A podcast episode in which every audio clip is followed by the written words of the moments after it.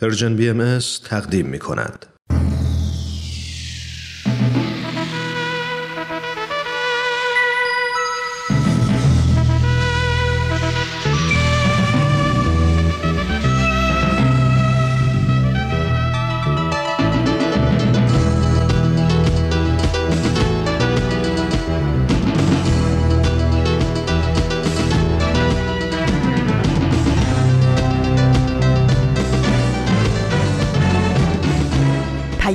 دوست. برنامه ای برای تفاهم و پیوند دلها.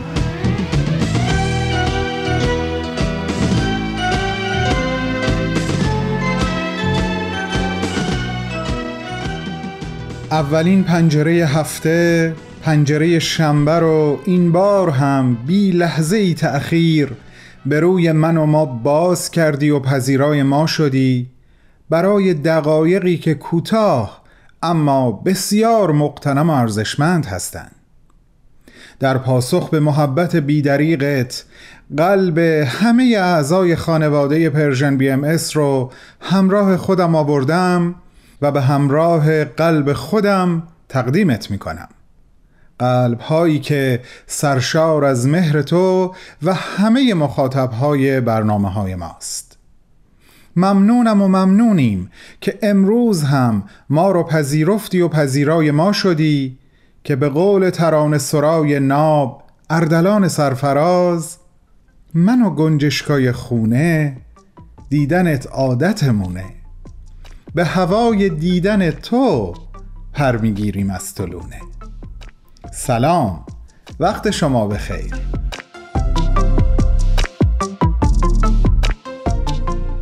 من بهمن یزدانیم و امروز شنبه 23 بهمن از سال 1400 خورشیدی و 12 فوریه از سال 2022 میلادی هست. با دو برنامه سخنرانی و معماران صلح با شما هستم و امیدوارم شنیدن ما از خاطرات خوب امروزتون محسوب بشه. همین سر چراقی یه چیزی که خودم خیلی به خاطرش هیجان دارم و ذوق زده هستم بهتون بگم. اونم اینه که از پریروز یعنی پنجشنبه 21 بهمن که برابر بود با دهم فوریه برنامه های ویژه رادیو پیام دوست برای کودکان آغاز شد. انشاالله به امید حق قرار پنج شنبه های طولانی و پی در پی رو با برنامه های شاد و رنگارنگ و آموزنده در خدمت بچه ها باشیم. و خب طبیعتا امیدمون این هست که هم در شکلگیری خاطرات خوش دوران کودکی برای بچه ها سهمی ایفا بکنیم و هم بتونیم در حد بزاعتمون برای پرورش، تعلیم و تربیت این قنچه های گل به باقبان های عاشق و پرهمتشون یعنی والدین و مربیان کمکی کرده باشیم. پس از همتون تقاضا می‌کنم. برنامه پنج شنبه رو دنبال کنین. اینو به اطلاع همه دوستان و عزیزانتون برسونین و حتما لطفاً نظرات خودتون رو هم با ما در میون بذارین. ما در پلتفرم های گوناگون Persian BMS مثل فیسبوک، ساند کلاد، پادکست، تلگرام و اینستاگرام منتظر شما هستیم.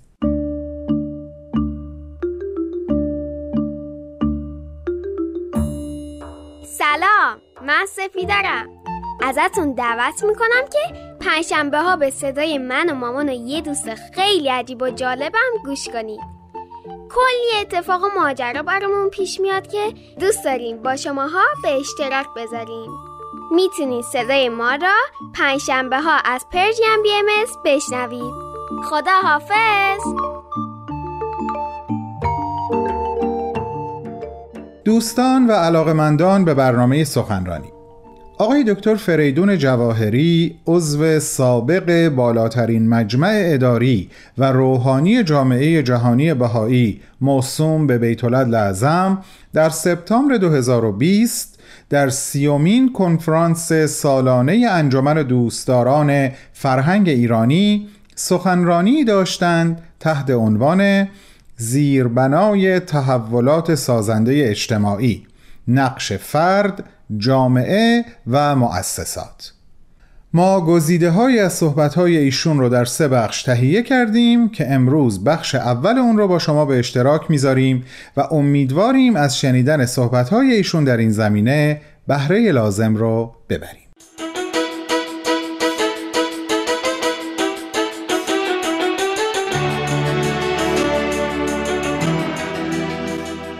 دوستان عزیز چقدر باید از پشتکار اعضای محترم هیئت مدیره انجمن دوستداران فرهنگ ایرانی برای برگزاری این اجتماع مجازی تشکر کنیم بنده هم این فرصت رو غنیمت میشمرم و از گردانندگان این کنفرانس تشکر می‌کنم که فرصتی به من دادن تا نکاتی درباره زیربنای تحولات سازنده اجتماعی نقش فرد، جامعه و مؤسسات رو تقدیم شما بکنم. مقدمتا ارز کنم که نوع بشر در طی تاریخ همیشه به دنبال تحولات سازنده اجتماعی بوده به امید روزی که بتونه در دنیای زندگی کنه که بر پایه عدالت اجتماعی بنا شده و شرافت انسانی از ویژگی های خاصش محسوب میشه نگاهی به گذشته نشون میده که تا قبل از شروع قرن 19 هم علا رغم تفاسیر ضد و نقیز از ماهیت دین و علا رقم فسادها و بیعدالتهای رایج به اسم دین مرجعیت خداوند منبع اصلی هدایت نوع بشر بود. ولی در اوایل قرن بیستم یک تفکر و تعبیر مادیگرا از عالم هستی در افکار بسیاری از مردم جهان جای داده شد که اثرات مستقیمی در جهت تحولات اجتماعی از خود باقی گذاشته و هنوز هم ادامه داره. این تفکر موفق شد که مراکز مهم قدرت و اطلاعات در صحنه جهانی رو تحت نفوذ و استیلای خودش بگیره و کوشید تا هیچ مکتب فکری دیگری نتونه مانعی برای پیشبرد طرحهای استثمار اقتصادی جهان به وجود بیاره. اینچنین شد که دلوابستگی های اقتصادی گروهی زینف قدرت طلبی های رهبران سیاسی و استفاده از صنعت و تکنولوژی به منظور دسترسی به های اقتصادی و اجتماعی عوامل عمده تأثیرگذاری بر تحولات اجتماعی شدند. اگرچه در این مدت ترقیات چشمگیر و سازنده ای در کلیه زمین های اقتصادی، علمی و تکنولوژی حاصل شده و اتحاد ملل در روی کره زمین رو از نظر فیزیکی امکان پذیر نموده ولی در دو رنج های اجتماعی فراوانی هم از خود به جای گذاشته که اگر درمان نشه نه تنها مانعی بزرگ در راه رفاه عمومی خواهد بود بلکه پیشرفت های اقتصادی رو هم می‌تونه با خطر جدی روبرو بکنه. عوامل اثرگذار بر تحولات اجتماعی معمولا از طرف متفکرین بر اساس تئوری های فکری متفاوت و حتی متضادی مورد بحث قرار می‌گیره. و هر تئوری معمولا بر اساس مجموعه معتقدات عمیقی استواره که برخی از اونها صریحا و برخی تلویحا در این بررسی ها ارائه میشه. صحبت از معتقدات در مورد موازی است مثل ماهیت نوع انسان هدف زندگی در این دنیا نقش دین در پیشرفت جوامع انسانی و نقش فرد و جامعه در این تحولات. بنده فرصت بررسی هرچند اجمالی هیچ یک از این دیدگاه ها رو ندارم ولی فقط به عنوان مثال ارز کنم که در مورد نقش فرد و جامعه در تحولات اجتماعی میشه حداقل دو دیدگاه کاملا متضاد رو نام برد. یکی دیدگاهی است که میگه تحول اجتماعی می‌تونه عمدتا از طریق ترفیع و ارتقاء فرد حاصل بشه. به این معنی که وقتی تعداد قابل توجهی از افراد به تحولات فردی والایی برسند تغییرات لازم در اجتماع به طور اتوماتیک حاصل خواهد شد. و در تضاد با این دیدگاه گروه دیگری میگه که انسان فراوردی از اجتماع هست و هیچ تغییر و تحولی امکان نداره مگر اینکه ساختارهای اجتماع علل خصوص ساختارهای سیاسی تغییر پیدا کنه امروز بده فقط فرصت این رو دارم که به صورت بسیار مختصر درک شخصی خودم رو از دیدگاه بهایی درباره زیربنای تحولات سازنده اجتماعی تقدیم کنم. آین بهایی برداشتی روحانی از عالم هستی داره. چشمنداز بهایی از تحولات اجتماعی هم با مفهوم خاصی از تاریخ رابطه ای جدا ناپذیر داره. بهایان معتقدند که به مانند یک انسان که بعد از تولد دوران طفولیت رو میگذرونه از دوران متغیر نوجوانی عبور می‌کنه تا بالاخره به مرحله بلوغ خودش وارد بشه نوع بشر هم به عنوان یک کلیت یک پارچه از مراحل طفولیت جمعی گذشته و حالا به آستانه بلوغ جمعی خودش رسیده. همانطور که دوران نوجوانی فرد ایامی بحرانی و پر از احساسات و نشانه شروع مرحله جدیدی از زندگی اوست اختشاشات و تلاطمات جهان امروز رو هم میشه غلیان انگیزه های مختلف اجتماعی دونست که لازمه ورود به مرحله جدیدی از زندگی جمعی نوع بشر. همانطور که احساسات دوران نوجوانی فرد تلیعه بروز امکانات جدیدی برای پیشرفت او هست دوران بحرانی امروز جهان هم نشانه اینه که عالم بشریت آبستن پیشرفت های جدید بی سابقه است که نوع انسان تا به حال اونها رو تجربه نکرد. همانطور که فرد در ایام ورود به ایام بلوغ کارایی بسیاری از معیارها، رسوم و روابط دوران کودکی رو زیر سوال می‌بره و خواهان معیارهای تازه است که احتیاجات زندگی جدید خودش رو برآورده کنه.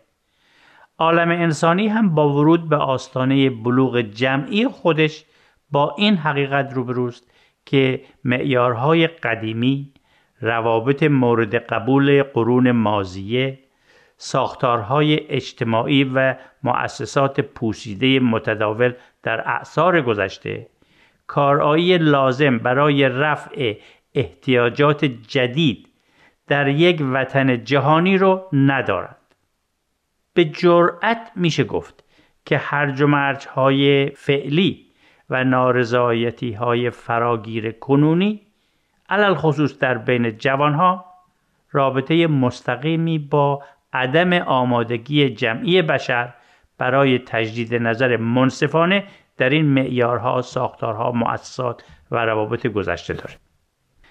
سرسختی در حفظ منافع شخصی از طرف گروه هایی که نفع خودشون رو در ادامه گرایش های سنتی می‌دونند کار تجدید معیارها رو البته سختتر می‌کنه.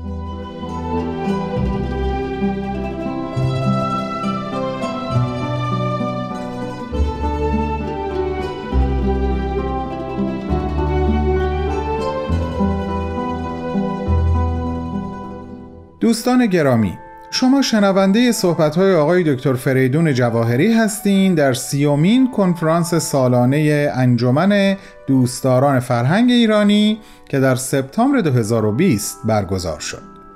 عنوان سخنرانی آقای دکتر این بود: زیربنای تحولات سازنده اجتماعی، نقش فرد، جامعه و مؤسسات. بعد از چند لحظه صحبت‌های ایشون رو پی می‌گیریم. با ما همراه باشید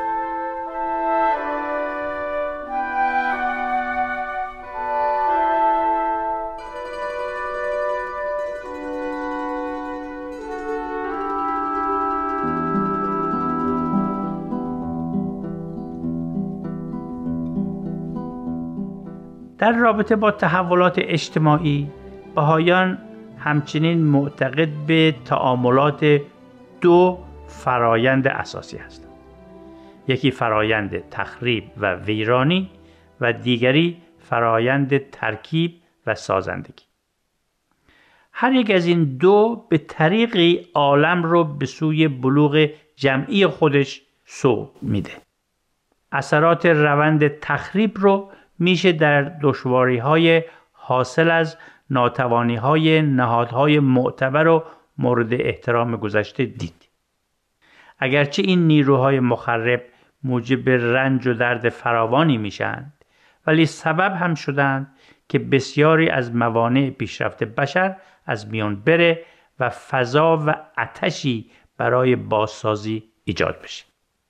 از طرف دیگه روند ترکیب موجب همسو شدن قوای همکاری میشن و گروه های مختلف رو به هم نزدیکتر کرده امکانات تازه‌ای برای سازندگی با هدف وحدت در کسرت به وجود میارند. باهایان معتقدند که این روند سازندگی روز به روز قوی تر خواهد شد و امور بشری طی یک فرایند ارگانیک و طولانی معالا سازمانی کاملا جدید خواهد یافت. حالا بعد از ذکر مختصر این دو برداشت بهایی از جهان هستی ارز کنم که آین بهایی که در آستانه دوران بلوغ جمعی نوع بشر تأسیس شد مفهوم جدیدی از دین به بشریت معرفی کرد.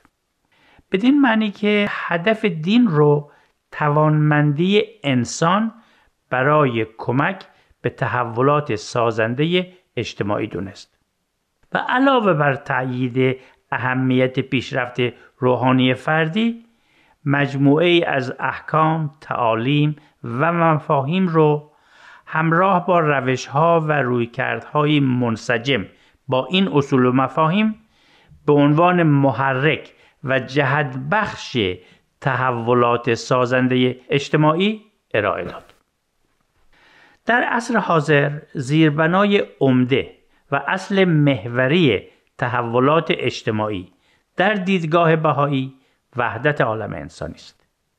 یگانگی نوع انسان زیربنای کلیه اقدامات فردی و جمعی بهایان است. بدین معنی که مساعی فردی و تلاش های جمعی ما کلا در جهت تحقق این یگانگی و اجرای مقتضیات وسیع اجتماعی اقتصادی و سیاسی اون صورت می‌گیره. پیامدهای اخیر مربوط به شیوع کرونا و عکس های بی سابقه بین المللی در حمایت از اتحاد نژادی و بیزاری گسترده از هر نوع تبعیض گواهی بود صادق، سریح و قاطع از آگاهی عمومی نسبت به اهمیت حیاتی اصل برابری نژادها و انسانها. در نظر بهایان وحدت عالم انسانی با تمام مقتضیاتش میباید طی یک فرایند ارگانیک و سازنده رهنمای تحولات اجتماعات نوع انسان باشه. وگرنه تغییرات مورد نظر به آسانی حاصل نخواهد شد و تنها شکل و فرم مشکلات و بیعدالتی های اجتماعی تغییر خواهد یافت. از نقطه نظر آین بهایی اصل یگانگی نوع انسان مستلزم فقط وحدت و حتی تنها همکاری انسان ها نیست بلکه فراتر از اون میره و خواهان اتحاد نوع انسان در یک خانواده جهانی است. این یگانگی یک نوع اندیشی کامل درباره همه نوع روابطی رو طلب می‌کنه که موجب مداومت اجتماع میشه. متاسفانه فرصت گفتگوی بیشتر در این مورد رو نداریم. بنابراین برمیگردم به صحبت قبلیم و عرض کنم که در این روند ارگانیک تحقق وحدت عالم انسانی باید توجه داشت که شالوده تحولات سازنده اجتماعی در درجه اول اخلاقیات است. اخلاقیات هست که باید مستحکم بشه زیرا که تاریخ نشون داده که هیچ ملتی بدون تهذیب اخلاق رستگاری نیافته و بدون صداقت و امانت سعادتمند نشده ولی ترویج اخلاقیات نیازمند یک برداشت روحانی از عالم هستی است تا افراد خودشون رو مساوی و در مقابل قانون یکسان بدونن و بتونن در همه کس جلوه خدا رو بیابند. این کار وقتی ممکن خواهد شد که مفهوم دین مفهوم تصاوی و برابری همگانی باشه. خشونت رو بالکل مردود بدونه محبت نوع انسان و عدالت رو نقطه نظرگاه زندگی فردی و جمعی بدونه با علم و خرد هماهنگ باشه ترک تعصبات رو از الزامات بشمره و اوهام و خرافات رو مردود بدونه. به انسانها کمک کنه تا جهانبین باشند نه خودبین و محور اصلی زندگی خودشون رو خدمت به نوع بشر قرار بدن و در راه استقرار مدنیتی جهانی بر اساس تنوع و اتحاد نوع بشر با جدیت بکوشند. این مفهوم جدید دین دوستان عزیز در قرن 19 با ظهور حضرت بهاءالله از ایران به عالم بشریت عرضه شد و امروز در سراسر جهان مورد احترام هست و میلیون ها هم پیرو داره. در دیدگاه بهایی سرچشمه و زیربنای تحولات سازنده و پایدار اجتماعی تقلیب روحانی اجتماع است.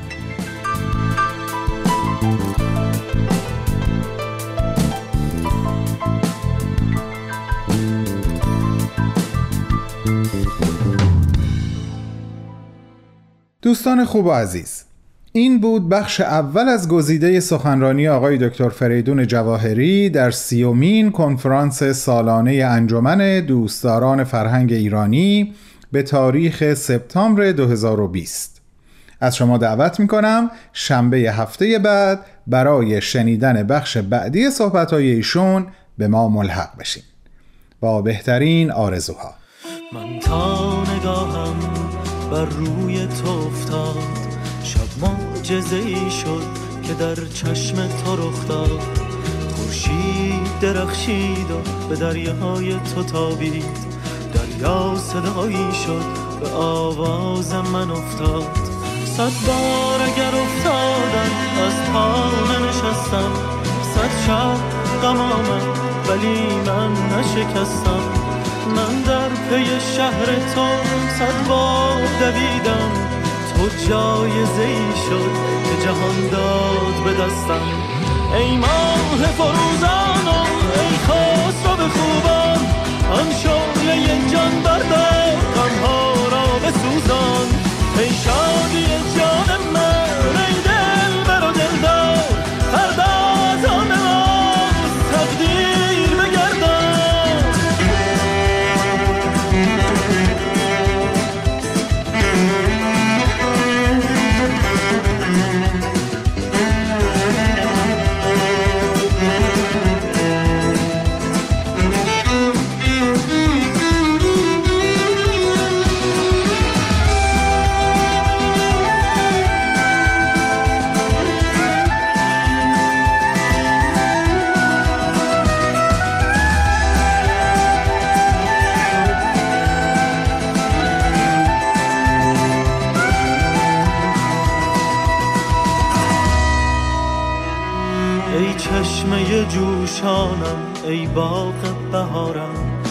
بستن دل با تو که من چاره ندارم.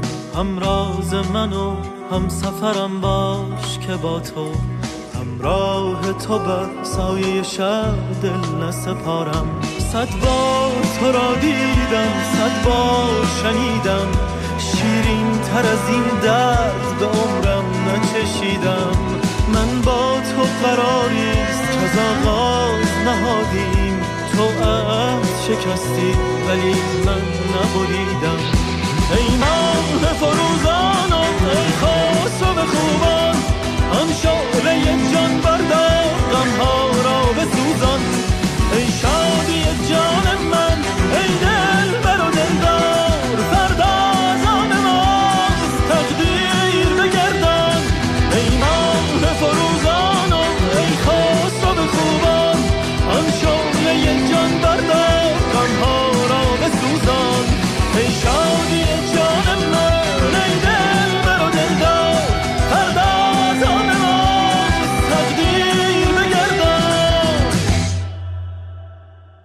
دوستان نازنین امیدوارم از شنیدن برنامه سخنرانی لذت برده باشین. حتما همگیتون ضرب المثل ماهی رو هر وقت از آب بگیری تازه است رو شنیدین. اینو یک گوشه ذهنتون نگه دارین. صحبتام رو در یک مسیر دایره‌ای ادامه میدم و دوباره به همین نقطه برمیگردم. حضرت بهاءالله شارع آین بهایی درباره اهمیت فضیلت صبر بیانی به این مضمون دارند که اجر هر چیزی محدود هست به جز صبر که اجری نامحدود داره. اما وقتی برای اولین بار در یک اثر بسیار معروف از ایشون به نام لوح احمد که به زبان عربی نوشته شده به یه عبارتی رسیدم باور کنین یک چراغ توی ذهن من روشن شد و اون چراغ بخش تاریکی از ذهن من رو روشن کرد که حتی از وجودش خبر نداشتم. جایی در اواخر لوح به این جمله می رسیم فحفظ یا احمد هاز اللوح ثم اقرأه فی ایامک ولا تکن من الصابرین. که فارسیش به زبان ساده میشه ای احمد این لوح رو حفظ کن و اون رو در روزهای زندگیت بخون و از صبر کنندگان یا درنگ کنندگان نباش. اینجا بود که متوجه شدم چقدر مهمه که من مفهوم حقیقی صبر رو درک بکنم و بفهمم این فضیلت چقدر با دست روی دست گذاشتن و احمال کاری متفاوته. چقدر مهمه که من در زندگی به بینشی برسم که در مواجهه با مسائل زندگیم بتونم تشخیص بدم که ایستایی من الان از جنس صبر هست یا از جنس اهمال و تنبلی. این درک و دریافت اونجا به اوج خودش رسید که از حضرت بهاءالله بیانی دیگه به این مضمون خوندم که در اهمیت ایام ظهور خودشون و اهمیت وظایف روحانی ما در قبال این ظهور فرموده بودند که اگر امروز امری یا کاری از ما فوت بشه یا به تعویق بیفته تدارک و جبران اون به قرنها هم امکان پذیر نیست. پس چقدر مهمه که به قول معروف سره رو از ناسره تشخیص بدیم و بدونیم این ضرب المثل ماهی رو هر وقت از آب بگیری تازه است باید در چه مفهومی و در چه فضای فکری بهش بها بدیم و اونو موجه بدونیم. به نظر من از اون مفاهیمی هست که خیلی باید مواظبش باشیم تا خدایی نکرده ما رو به اشتباه نندازه. خیلی وقتا به خودم میگم یادت نره بهمن کرم ابریشم برای اینکه تبدیل به پروانه بشه باید در پیله صبر بکنه. اما لحظه موعود اگه پیله رو نشکافه و بیرون نیاد همه اون صبر و تحمل ها به باد میره و نابود میشه. گویا کرم ابریشم اون لحظه رو خیلی خوب می‌شناسه. همون لحظه ای رو میگم که حضرت بهاءالله از احمد می‌خوان که از درنگ کنندگان نباشه. مثل همیشه مسرور و ممنونم که به حرفهای دلم گوش دادین. برنامه معماران صلح آماده پخشه بفرمایین خواهش می‌کنم.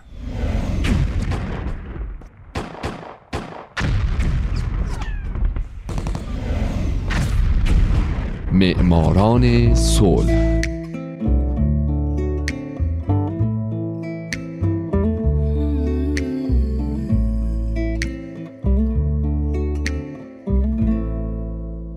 اینجا رادیو پیام دوسته و این پنجاهمین قسمت از معماران صلح.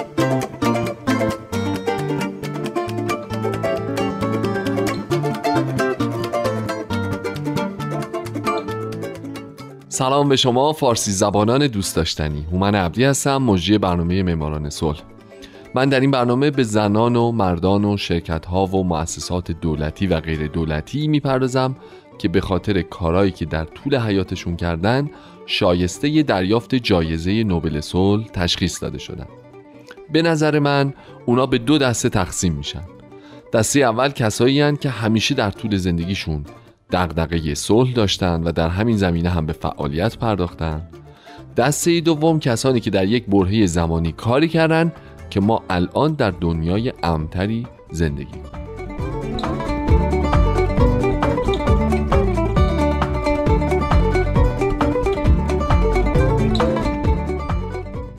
این هفته سال 1950 میلادی رالف بانچ.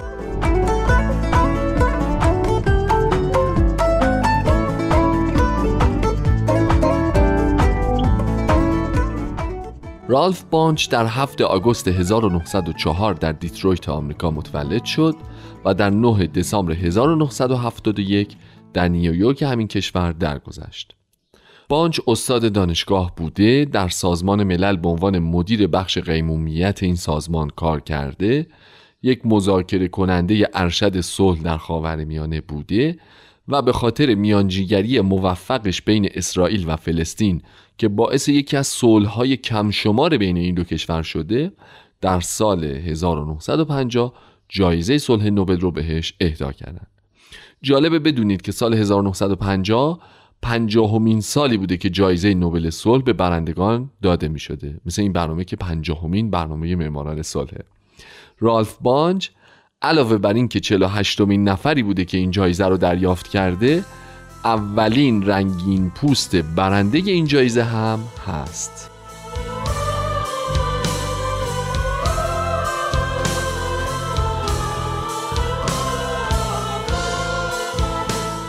پدر رالف آرایشگر بود و مادرش نوازنده مبتدی.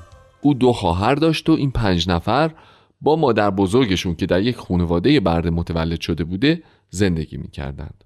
بعد از چند سال پدر و مادر رالف مریض میشن و به همین دلیل تمام خانواده مجبور میشن برند به آلبوکرکی نیو مکزیکو به خاطر اینکه اونجا هوای خشکتری داشته و برای پدر مادرش شرایط زندگی بهتر می‌شده. اما رالف فقط دو سال بعد هم پدر و هم مادرش رو از دست میده. مادر بزرگ رالف هم که زنی قدرتمند بوده سه چهار تا بچه رو ور میداره و مهاجرت می‌کنن به لس آنجلس. رالف هم در اونجا دست به هر کاری می‌زنه تا خرج خانواده رو در بیاره. از خدمتکاری برای یک بازیگر فیلم گرفته تا روزنامه فروشی و نصب موکت. اما همزمان او به تحصیل هم مشغول میشه.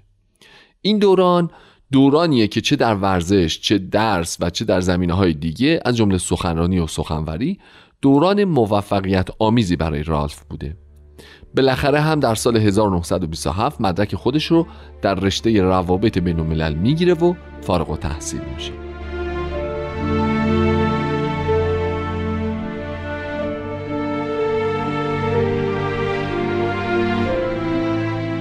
یه سال بعد به کمک بورسیه اعطایی از طرف دانشگاه هاروارد و هزار دلاری که جامعه سیاهپوستان لس آنجلس جمع کرده بود رالف تحصیلات خودش رو در رشته علوم سیاسی شروع می‌کنه.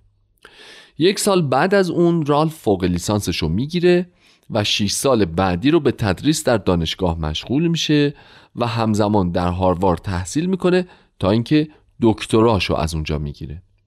پایان نامه رالف اونقدر خوب بود که او به خاطرش چند جایزه هم گرفت. از سال 1936 هم با استفاده از بورس تحصیلی در چند دانشگاه در کشورهای مختلف به تحقیق می‌پردازه که یکی از اینا یعنی تحقیقی در زمینه انسانشناسی انقدر خوب تشخیص داده میشه که دانشگاه کیپتان به او مدرک دکترا میده.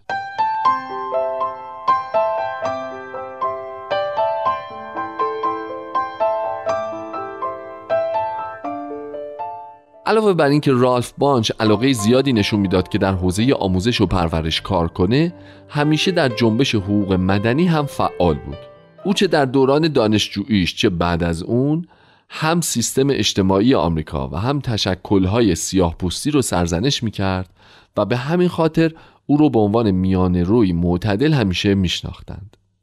در دوران زندگیش تلاش فراوانی کرد برای اینکه از حقوق سیاها دفاع کنه. بانچ در این مورد چند کتاب نوشت و منتشر کرد و در چند پژوهش که از طرف بنیاد کارنگی ساپورت می‌شد هم مشارکت داشت. ضمن اینکه او عضو کابینه سیاهان بود که این کابینه در مورد مسائل اقلیت ها در دولت روزولت مشاوره می‌داد. تو همون موقع ها بود که به او پیشنهاد مقام معاونت وزارت امور خارجه پرزیدنت رومن داده شد.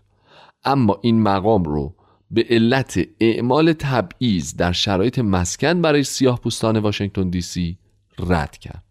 در سال 1965 بانچ به یاری مارتین لوتر کینگ شتافت و در رهبری راهپیمایی حقوق شهروندی که مارتین تدارک دیده بود مشارکت کرد.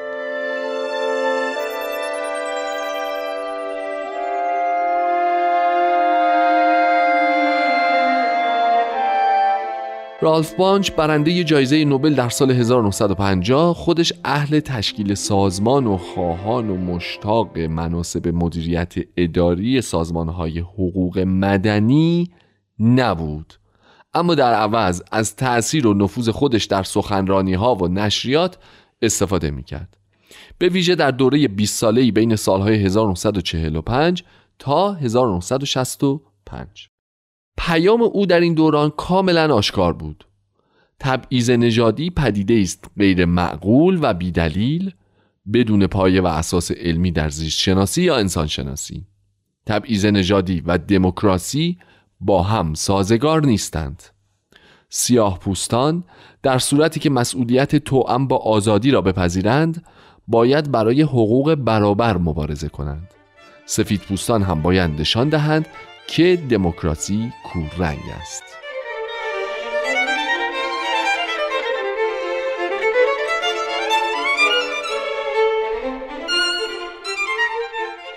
رالف بانچ در جریان جنگ جهانی دوم مشاور وزارت امور خارجه بود که اون زمان برای اولین بار بود که یک سیاه پوست به پستی مهم در وزارت امور خارجه می‌رسه.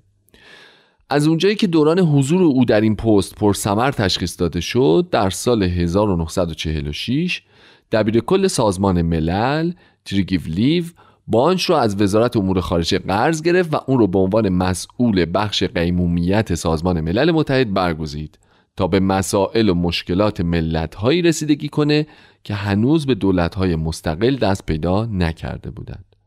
یه سال بعد از قبول این پست در سال 1947 بانچ کارش رو بر روی مهمترین مأموریت فعالیت حرفه ایش شروع کرد. رویارویی و تقابل اعراب و یهودیان در فلسطین.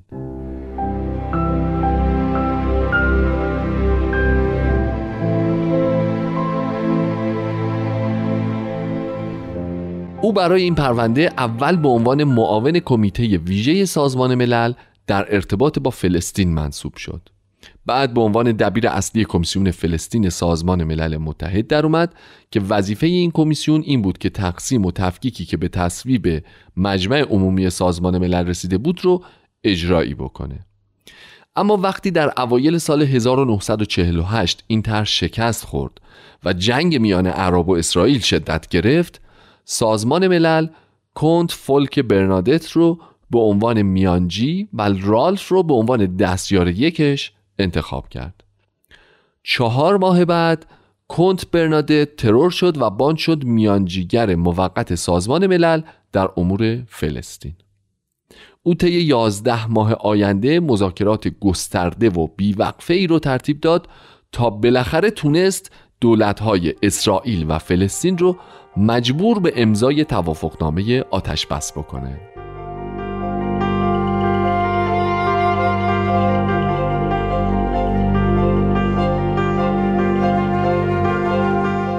هنگام بازگشت به وطن از او شبیه به یک قهرمان استقبال شد.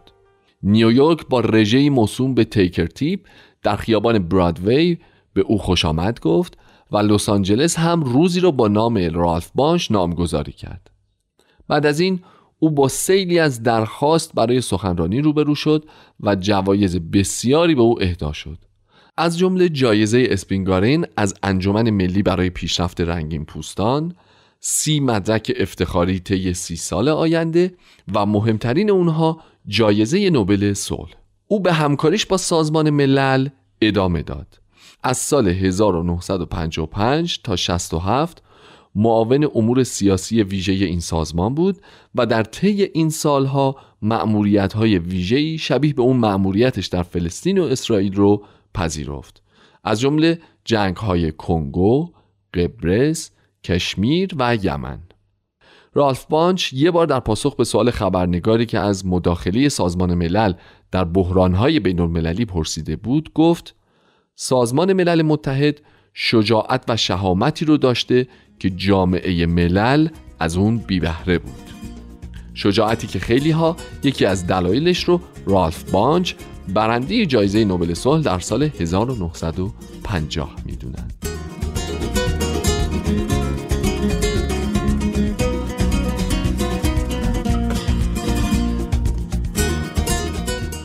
دوستای خوب فارسی زبانان مهربون این پنجاهمین برنامه معماران صلح بود که شنیدید. بازم منتظرم باشید.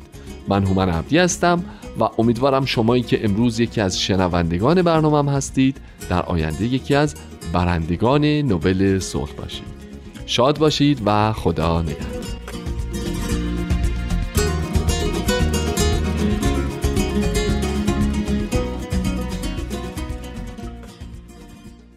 خیلی خوش برگشتین عزیزان.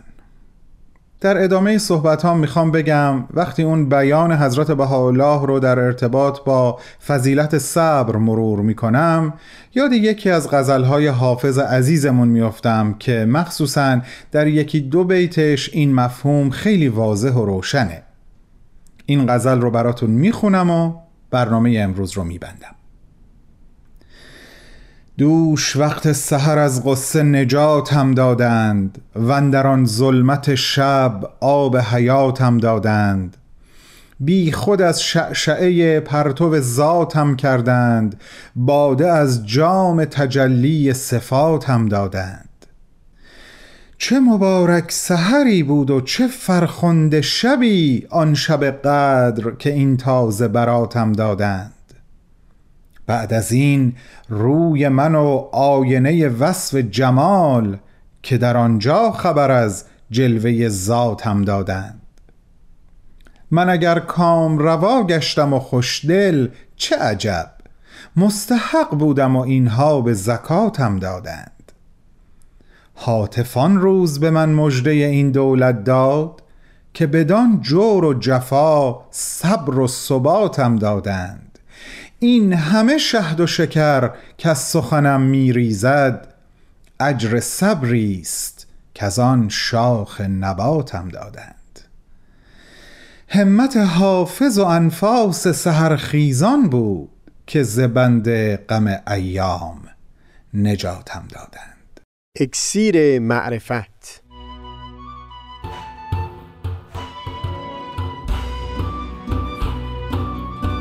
مروری بر مزامین کتاب ایقان.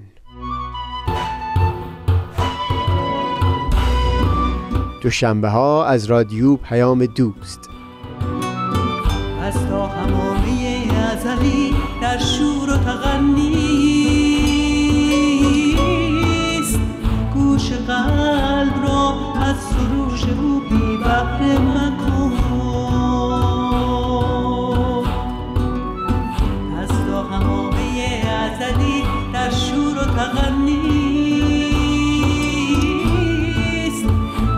قلب را از سروش او بی بهره مکن.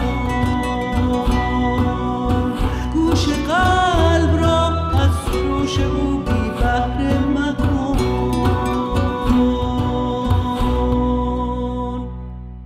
از صمیم قلبم آرزو می کنم. اجر صبر و ثبات تمامی شما نجات از بند غم ایام باشه. همتون رو. به حقیقی ترین عواطف قلبی خودم و همکارانم در رادیو پیام دوست اطمینان میدم و تا شنبه هفته بعد باهاتون خداحافظی می‌کنم. شب و روزتون خوش. خدا نگهدار.